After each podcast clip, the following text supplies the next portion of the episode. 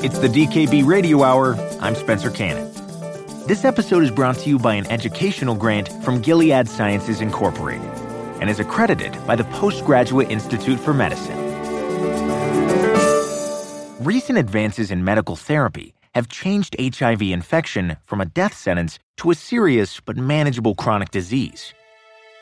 HIV infection cannot yet be cured, but infected people who receive appropriate medical care can now expect to live many, many years. But getting there can be challenging, especially for people struggling with addiction in addition to HIV. Appropriate treatment begins with screening and diagnosis, overcoming barriers to treatment and adherence, and collaboration between caregivers.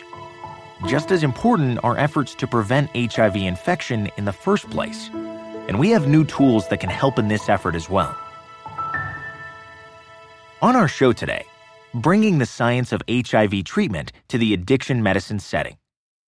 To receive CME or CEU credit, visit www.starthiv.dkbmed.com.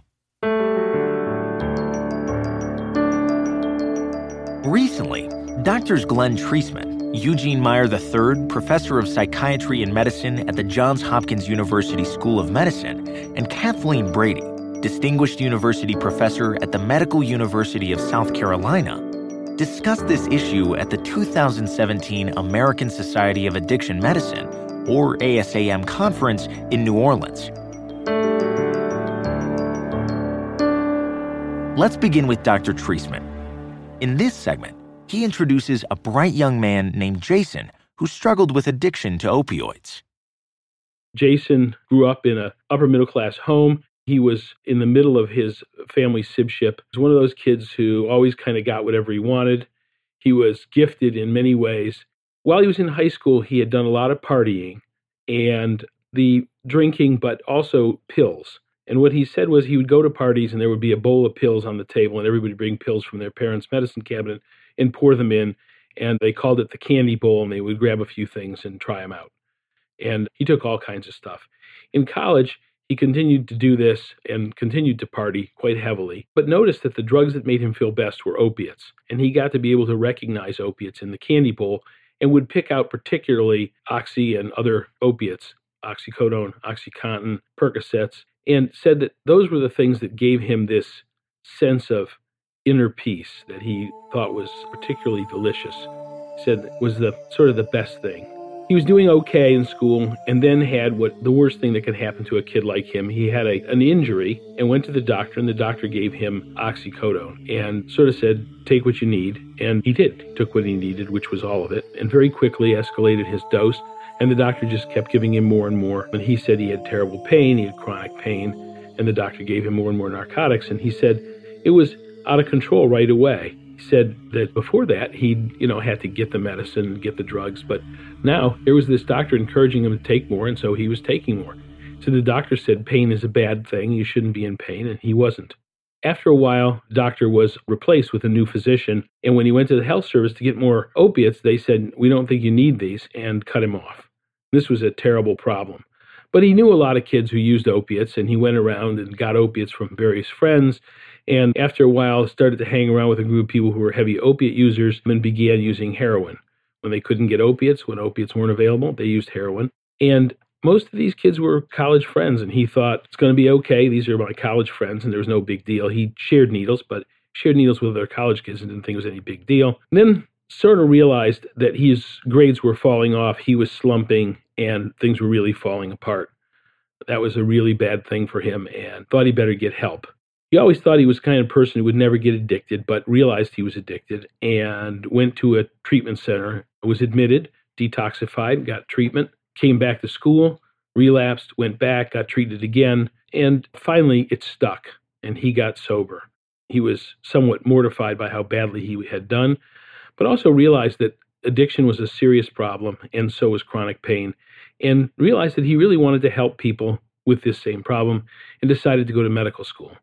So he did a post baccalaureate program, worked really hard, got great grades, and applied to medical school. Jason may feel familiar to many of you.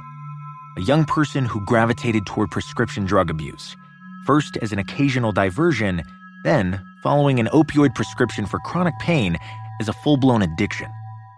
Like so many others, his drug seeking behavior eventually led him from pills to heroin. We know that sharing needles, as Jason did, is a risk factor for HIV transmission. But how great is this risk? And how else does addiction affect HIV? To tell us more about the interaction between HIV and addiction, and particularly opioid addiction, we turn to Dr. Kathleen Brady and her talk from the ASAM stage. In terms of the role of substance use, one of the things we know for certain is that current alcohol and drug abuse are associated with poor treatment outcomes and incomplete courses of either HIV or HCV treatment. Addiction is also associated with viral resistance and increased mortality collaborative treatment, and by that I mean collaboration between the individuals who are doing the drug abuse treatment, the drug abuse treatment setting, and primary care or specialty practices where these infectious diseases are treated. When there's collaboration between these treatment settings, both for testing, prevention efforts, as well as treatment, it really improves outcomes. For opiate addiction, substitution therapy is by far the best studied intervention, and it has been shown to have improved outcomes for both HIV and HCV infection. So clearly, collaboration between providers is key. But just how much does injection drug use contribute to new HIV infection? Dr. Brady explains. In terms of injection drug use and HIV, injection drug use is responsible for about 6 to 8% of HIV transmission. In fact, the highest percentage of HIV transmission is from men having sex with other men. 24% of the transmission is through heterosexual sex. 81% of new HIV cases were in the 20 to 24 age range. So, this is a very young population becoming newly infected. Dr. Brady tells us that HIV is no longer the disease we may have thought it was 30 years ago. Tragically, and despite decades of education, young people are now the face of the epidemic. And although injection drug use does not account for most HIV transmission, it broadens the pool of infected individuals and puts yet more people at risk for transmission through sex, drug use, or other means. How we got here is something that addiction specialists know too well. A common pathway is the widespread use of opioids for the treatment of chronic pain, despite the availability of other effective therapies. We called Dr. Mark Fishman, medical director of Maryland Treatment Centers, and asked what clinicians can do to address HIV in the setting of addiction.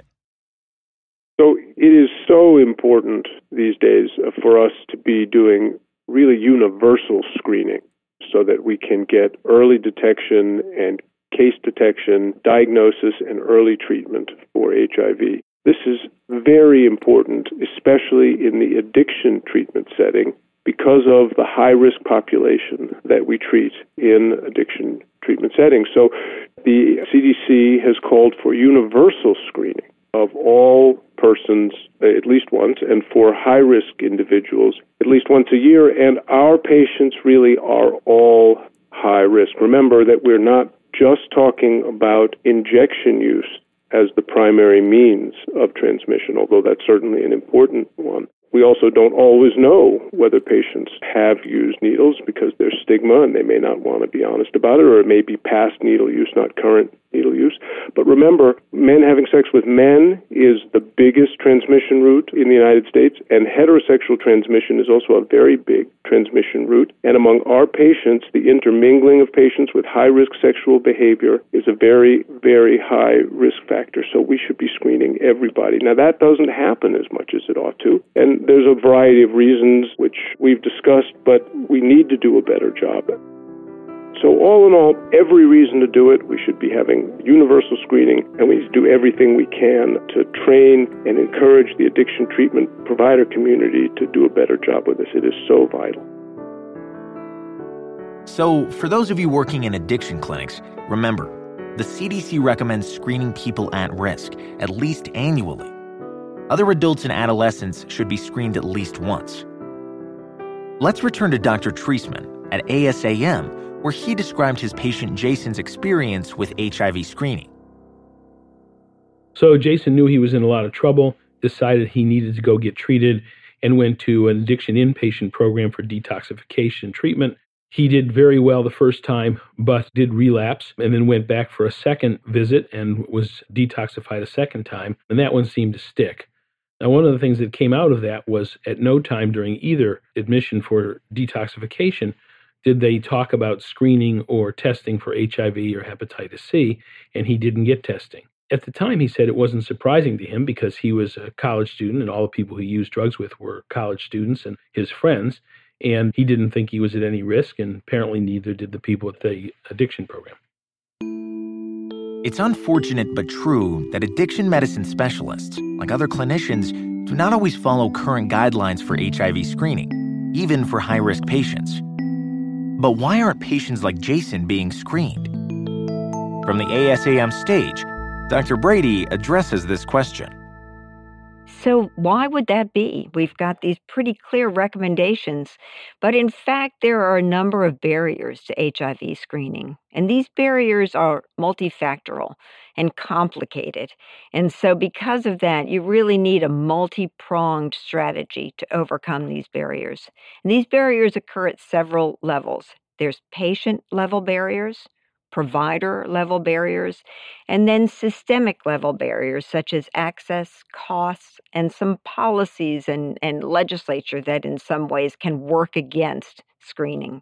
So, why don't we start with the patient level barriers? Stigma is a big one. These are stigmatized illnesses. HIV remains, although I think public awareness has gone a long way in terms of public awareness, it still remains a disorder that people are ashamed to talk about having.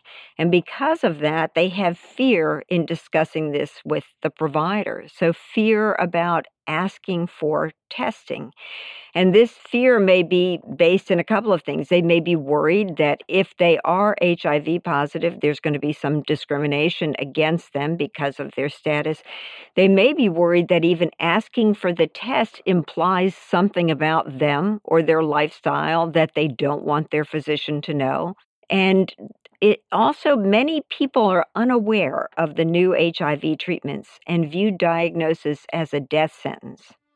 And so, this lack of knowledge on the basis of patients in a number of levels really makes them reluctant to discuss HIV with their providers. Often they're unaware of the risk factors for HIV, they're unaware of the confidentiality of their results of testing and they're unaware of improved and accessible treatment, unaware that the diagnosis of HIV is really no longer a death sentence at all. Patient related barriers are only part of the problem. Healthcare providers sometimes have their own set of barriers that get in the way of screening and care. We'll hear from Dr. Brady that those barriers can vary depending on the setting.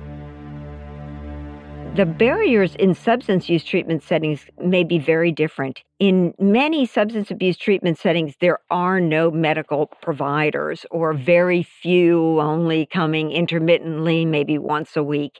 And so often the providers in substance use treatment centers, the counselors, really do feel not capable of addressing the issues, answering the questions, and really don't have the tools that they need to provide the testing.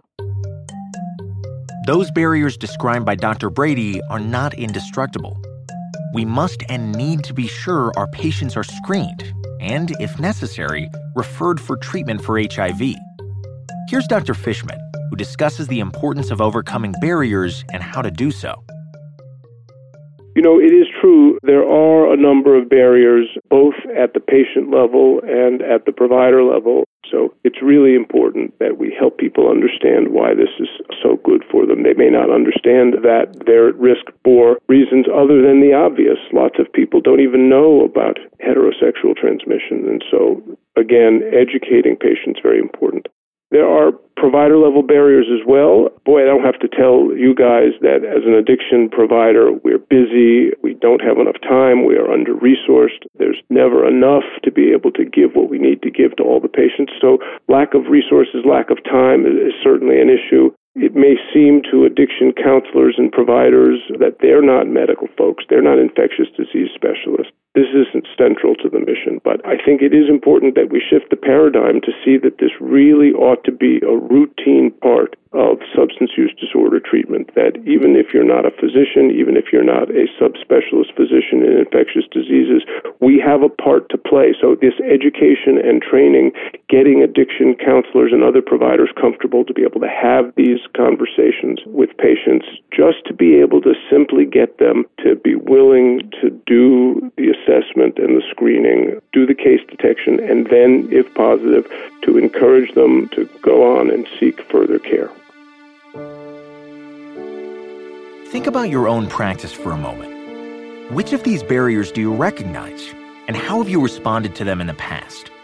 Remember that early detection and treatment can improve outcomes and limit risk for transmission. This brings us to an important point, which is how to stop the spread of HIV. Here to explain is Dr. Treisman from ASAM in New Orleans. So, how can we stop HIV transmission? Clean needles, safer sex, opiate substitution therapy, that is, putting people who are using injectable opiates on Suboxone and methadone, substance abuse treatment in general, 12 step programs, uh, inpatient detoxification, rehabilitation, psychiatric treatment, including treatment of the comorbid conditions that drive substance abuse and drive high risk behavior, and then treatment as prevention and PrEP. And PrEP has been shown to be effective in decreasing transmission of HIV in several different studies that are quite important. You heard Dr. Treisman mention something called PrEP. PrEP is pre exposure prophylaxis, and this is the new tool we mentioned at the beginning of the show that can help prevent HIV infection for certain high risk patients. PrEP is a specific fixed dose combination of medications tenofovir and emtricitabine that can be taken by people who do not have HIV but engage in behaviors that put them at high risk for acquiring HIV. Let's listen as Dr. Treisman discusses the efficacy of PrEP in clinical trials from the stage at ASAM. So, most of the studies of PrEP have been used in HIV serodiscordant couples. So, when the one partner has HIV and one partner does not, and the most successful trial of PrEP reduced the risk by 92%. Probably would have been 100% in the people who took it correctly. So it works if the patient takes it, and you should know your patients. This is not a drug that works from a vending machine. In the unsuccessful trials of PrEP, mostly the drug was given out without much connection between the doctor and the patient. And in those circumstances, people tend not to take the medicine and it tends not to work. How about people with substance use disorders? People who are using currently, does PrEP work? There's only one good trial, but quite remarkably, it's a good trial. It's a randomized placebo controlled trial with adequate size, which is, in a population of people who are substance users, an amazing accomplishment. There were 2,413 participants, and 1,204 got tenofovir and 1,209 got placebo. In the tenofovir group, 17 became infected, in the placebo group, 33. That's a reduction of half, and it was statistically significant. This is quite a remarkable study because people don't usually like to study substance using patients. And this patient showed that even in a group of people who are actively using at the beginning of the study, PrEP is effective. So, studies show that PrEP can prevent HIV infection in high risk populations, including people who inject drugs. Here's Dr. Michael Saag, professor of medicine in the Division of Infectious Diseases at the University of Alabama at Birmingham, who describes how preventative measures like PrEP work. So, the trick here is to identify people who are at high risk, bring them into care, document that they do not have HIV infection by a blood test, check them for some general safety labs like for creatinine and liver function, and as well as their blood counts and then counsel them on how to appropriately use PrEP and to also advise them to continue to use condoms not only to help prevent HIV, but to reduce the transmission of other sexually transmitted diseases such as syphilis. To illustrate the effect of interventions such as PrEP on an ongoing outbreak or epidemic, Dr. Saag talks about a recent example. Here, how an astute physician who alerted the CDC helped to avert what could have been an even bigger health crisis. In late December 2014, a Scott County physician, this is Scott County, Indiana, in a small community named Austin, started noticing two to three cases of HIV that was diagnosed that had not been seen before. Previously, Scott County only had five total HIV infected people, and now they're seeing three. Over the course of December and January, another four or five individuals were identified, and these folks were referred to the state health department. By February, eight more infections were identified, and by March, the CDC was called in. The HIV transmission was almost exclusively through intravenous drug use, primarily involving oxymorphone, which is an opioid that would be ground up and then injected. Injection practices were multi generational, oftentimes occurring in the same family, with 2 to 20 injections per day. And up to 20 needle sharing partners might share the same needle. By the time March of 2015 had arrived, this is now three months into this, there were up to 55 new cases of HIV that were diagnosed.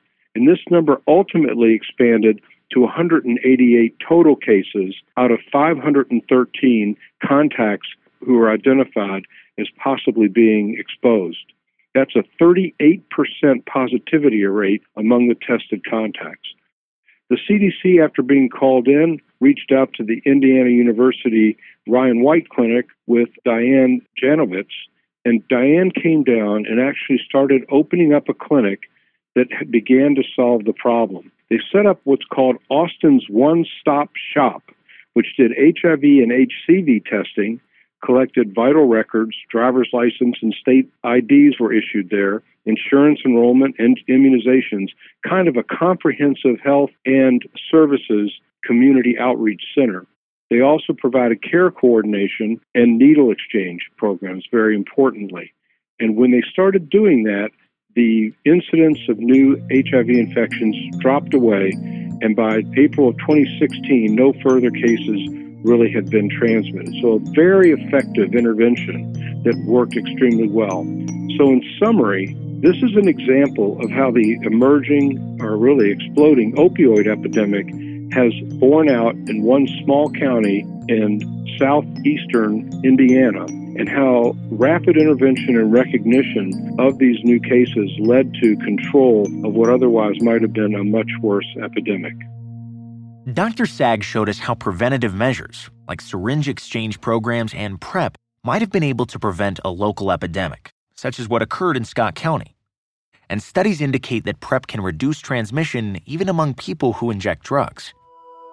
Based on these studies, the CDC recommends PrEP for people who are HIV negative but have high risk for HIV infection. This includes gay or bisexual men who have had anal sex without a condom or who have been diagnosed with a sexually transmitted infection in the last six months, men who have sex with both men and women, heterosexual men and women who do not regularly use condoms during sex with high risk partners of unknown HIV status and people who have injected drugs in the past six months and have shared needles or been in drug treatment in the past six months.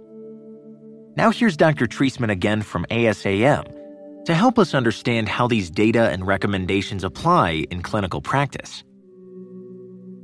If it works, why are we not giving to our patients? Well, it failed in some studies due to poor adherence, but we also don't want to pay for lots of things that we know work addiction treatment, opiate substitution, clean needles, rehabilitation, integrated care, and treatment of psychiatric comorbidity. We know these things work, and it's very difficult to get them paid for.